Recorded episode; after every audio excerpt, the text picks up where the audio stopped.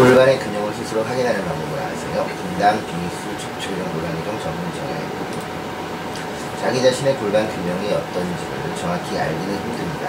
누군가가 자신이 서 있는 상태를 바로 뒤에서 살펴보아도 알기 힘든 것은 마찬가지입니다. 골반 균형 상태가 좋은지는 전문가도 쉽게 알기는 어렵습니다.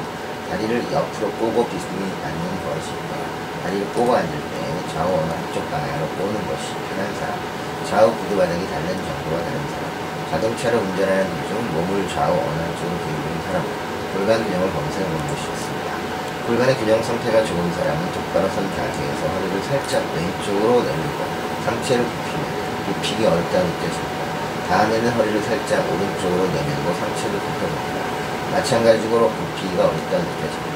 똑바로 선 자세에서 굽히면 훨씬 굽히기 쉽게 느껴집니다. 만일 좌우 어느 한쪽으로 허리를 것이 상체를 굽히기 쉬운 경우라면 병원에서 골반 상태를 확인할 필요가 있습니다. 이미 골반의 균형이 무너졌을 가능성이 크기 때문입니다. 골반이 뒤틀려 있는 환자를 치료하다 보면 치료 전과 후의 차이를 확인할 수 있습니다.